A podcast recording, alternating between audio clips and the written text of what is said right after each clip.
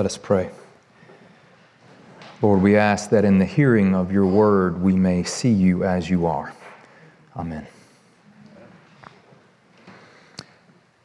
Was Jesus a good looking guy, do you think? Was he handsome?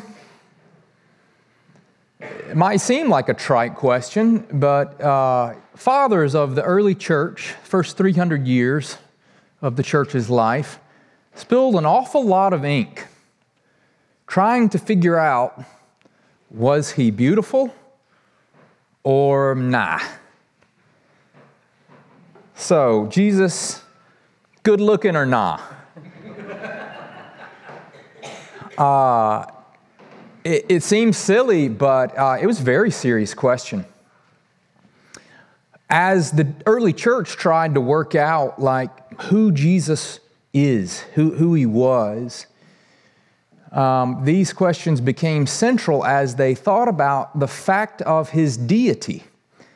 If Jesus Christ is the eternal Son of God, made flesh, become human, then the fullness of his deity must have had something about it that was attractive, that, that drew people to him. And indeed, the early fathers said, uh, Notice how everywhere he goes, people are just drawn to him. He had a charisma to him. Toward this end, they quoted uh, verses out of the Old Testament uh, as evidence, like uh, Psalm 42 You are the most handsome of the sons of men. Grace is poured upon your lips, and therefore God has blessed you forever. He's good looking. On the other hand, uh, others of the church fathers said, well, that's not the only Old Testament text that speaks about the appearance of the Messiah. Isaiah said, He had no form or majesty that should make us look at him, and no beauty that we should desire him. The thinking was that Christ really did descend to the depths of the human experience. And not only that, but as, as if we say in the Creed, he descended all the way down to the region of hell then that must mean if he was really with us in our sin and brokenness, and he never looked away from what was painful or poor or ugly, and the poor always recognized in him one like them, one like them, then nah, he wasn't good looking. He, he was disfigured and plain looking. So which is it? Good looking or nah? Well, there's something uh, about this question that is central to the text that we have this morning out of Matthew chapter 17 and this feast day that we call the Transfiguration. Transfiguration is a funny word, but it means literally to change in appearance. Transfiguration, most of us think of as more like uh, that class at Hogwarts that Harry Potter had to take. Or maybe we think of uh, this kind of change of appearance as something like out of a fairy tale. Indeed, fairy tales are filled with princes who have been turned to frogs, right? Or paupers who are really kings in disguise. The moral of those stories is usually something like don't judge by appearances. Things aren't what they seem. Beauty is often hidden in what is grotesque. And that to see it, we need to learn a deeper way of seeing that goes beyond mere appearances. While the Bible is no fairy tale, the transfiguration of Christ is a story about Jesus changing his appearance, of being temporarily, temporarily revealed as who he truly is. And it's also about how hard it is for us to learn to see that. It begins when Jesus takes three of his closest disciples up the mountain. Matthew says he was transfigured before them, and his face shone like the sun, and his clothes became dazzling white. And Matthew's way of talking Uh, indeed, in the ancient Hebrew way of talking, to, to say that something was radiant is to say that it is beautiful. To say that something dazzles is to say that it has a beauty beyond anything else.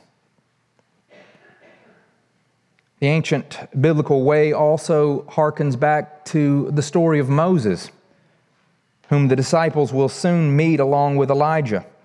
For it was Moses whose face shone like the sun in being near to the presence of God in prayer. And by mentioning Elijah and Moses, Matthew hearkens to the whole of the biblical narrative, the story of Israel that Jesus has come to fulfill and enact. So his face is transfigured before them, and what happens next, I think, is best captured by those ancient Eastern icons where uh, men who are dressed in clothes a lot like what I'm wearing now are literally bowled over. They're falling off the mountain. Have you ever seen these wonderful icons? Peter, James, and John thrown topsy turvy, not knowing what to say. Peter kind of blithering something, and Let's give him the benefit of the doubt to come into that kind of beauty. Well, it's what the philosophers call an encounter with the sublime, a beauty that not only draws us with prettiness, but a beauty that wounds a beauty that pierces even as it draws us. The disciples are struck speechless because it overwhelms them like the cloud that descends upon the mountain. Now, if this story in chapter 17 were just one more episode like the rest of Matthew's gospel, well, we would have to put our thumb on the scale of answering that Jesus was beautiful and beautiful alone. But actually, this story is an anomaly in the story that Matthew tells. It's, it's, it's very different from the rest of his gospel. As a matter of fact, Matthew 17 is almost opposite of everything else that's happening throughout this section of the gospel. And this is what makes it such a difficult story and one that's so oddly interesting. In the chapter just before this, and, and really, throughout this whole section, Jesus has begun to encounter a tremendous amount of resistance, especially from his enemies in the religious establishment. And the more they challenge him, the more he refuses to tell them or show them who he truly is. So much so that in Matthew 16, they say, Give us a sign that you are from heaven. Give us a sign, show us, and then we'll believe. The more they ask for a revealing, the more Jesus veils his identity from them. And then his disciples, it's almost like they can't take it anymore, and they say, Well, Lord, we'd kind of like to know too. And Jesus says, You want to know my identity? My destiny is disfigurement.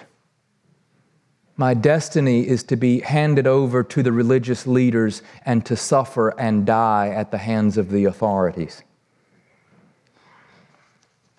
And then, Matthew 17. We're told that six days after saying that, he leads Peter and James and John to the Mount of Transfiguration. Six days after predicting his disfiguration, he shows them his transfiguration. Part of what makes the story interesting is the way that it, it uh, Matthew 17 is, is giving us a little glimpse, it's a little foretaste of what's going to happen at the very end of the story. It's like uh, when you're reading a, a, a, a detective novel and you can't you can't stand it anymore, and so you flip to the next to the last page to see who done it. Or again, it's sort of like the old fairy tales that clue the reader in to the hidden identity of the prince who's dressed like a pauper, so that they will be even more enraged at the ignominy that he has to endure. J.R.R. Tolkien, himself a lover of fairy tales, did something like this in the way he described that mysterious wanderer, the ranger from the north, about whom was written a riddle. All that is gold does not glitter, not all those who wander are lost. The old that is strong does not wither, deep roots are not reached by the frost. And the point of the riddle is to show those who have eyes to see that this ruffian is actually the High King Aragorn wandering in disguise. And in Matthew 17, it says, though Christ was showing them that his identity as a pauper is actually a disguise because he has freely chosen to be seen as such and that in fact he's not a pauper, but he is a prince on a mission. And he begins to train them to see beyond mere appearances to the depths of who he truly is. And if we learn to see Christ's beauty in his ugliness, it will begin to change not just how we see him, but how we see ourselves and other people too. And friends, let's face it, this is training we desperately need. We live in a culture that probably more than any other ever disciplines us to see only appearances, right? You want to have power? Dress the part. Do you want to be desirable? Mm, you better be beautiful. If you're lured into worshiping the idol of appearances, it will consume you. And I mean that literally, it will consume you. Listen to the interviews with uh, the mavens of fashion houses in Europe and New York talking about how they literally can't put some of their models on stage because they have such poor health because they are racked with anxiety over their appearance to the point of starving themselves. Or Google celebrity Photoshop fails. You'll see the way that our culture takes even its more, most beautiful and makes them less human in order to sell images of them. Beauty that has no place for ugliness always consumes those who worship it. And spiritually, the same thing is true. Images of the Christian life that idealize victory and success and spiritual achievement, they always obscure the human stuff. The dark night of the soul, the feeling of being abandoned by God, the stuff nobody tells you about in Sunday school or youth camp. But historically, the church has said this is a part of normal, maturing Christian faith the ugliness, the dark side. Get used to it. It's part of life, folks. Paul understood that tension when he wrote in the epistle lesson this morning I want to know Christ and the power of his resurrection, right? We should all want that stuff. But he knows how do you get it? by sharing in his sufferings and by becoming like him in his death. For without the ugliness of suffering, the resurrection will have no power in our lives. But, on the other hand, for those who have no power, for the disempowered who desperately need resurrection, it's the disfigured Jesus that has always given them hope to the poor in spirit, to the meek, to those who mourn, for the sat upon, the spat upon, and the ratted on. Jesus comes as one whose beauty was not such that we would desire him. For those who are trapped, for those who are alone and afraid, for the little girl locked in a shed calling out for a dear, kind God to rescue her, guess what? It's ugly Jesus who comes. To the disfigured and afraid, it's the disfigured Jesus who shows his face. And to you, when you're three weeks into Lent and you realize that maybe the alcohol has a place in your life that you haven't fully appreciated, or to you, three years out from your divorce, wondering if you'll ever be known or loved again, guess who shows? It's ugly Jesus. He's like you, He knows you, He loves you. And when you see Him, you see Him marred and disfigured as He was on the cross. And the poor have always welcomed him. The disfigured have always welcomed him because ugly Jesus doesn't demand that they join the revolution or educate themselves in order to be loved. They know that Jesus loves them for them. Or should I say, he loves us just as we are. Because let's face it, all of us at one time or another in our lives, all of us are face down on a tile floor crying out to be saved. And until you reach Jesus there, until you receive Him in the darkest place of your life, you're not really receiving Him as He truly is. But for those of us who have been met by ugly Jesus in the dark places, it can in turn be a challenge to behold Him as the one whose beauty surpasses everything in creation. Sometimes we come to think of Jesus as nothing more than the candle that brightens the dark corner of my life, while forgetting that he possesses a beauty beyond the noonday light. I once had uh, the privilege of pastoring this guy named Dave, who was like one of the leaders in the church. He, he was on my board and was at everything that we did, really seemed to be soaking up the, the, the community and the teaching of the church. And then he just kind of drifted. And I, I sort of lovingly nudged him a couple of times. Hey, man, missing you around. And after a while, he said, Look, don't, don't take this the wrong way. Um, it's just that when I was going through my divorce, it all just meant so much. Like the community of the church was so welcoming, and I needed that. And the, the teaching was so powerful because I was just so lost and afraid. But, you know, Sherry's moving in now, and I just, I just don't find that it means as much anymore.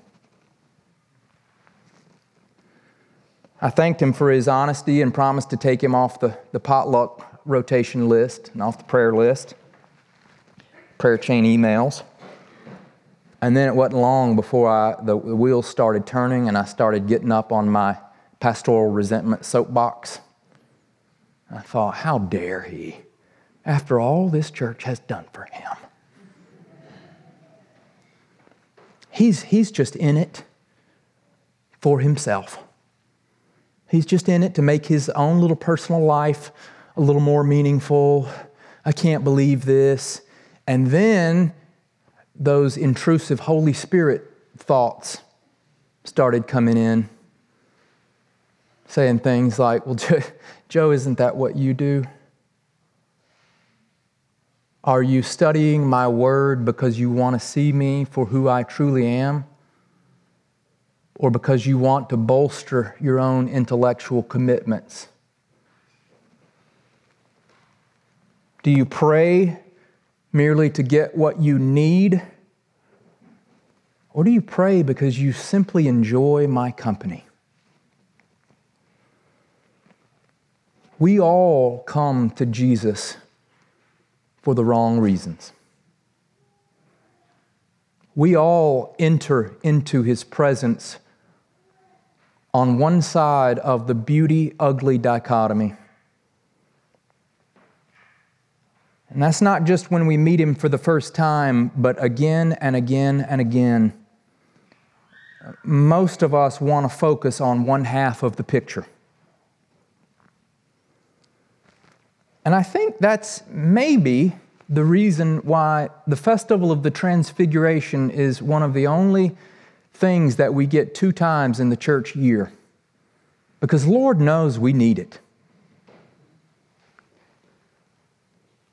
We frequently, frequently, every one of us need to hear Jesus saying to us, Come up the mountain.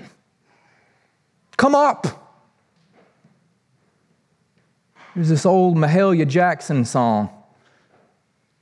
I'm going to move on up a little bit higher. Move on up higher. I've got something to show you. Move on up.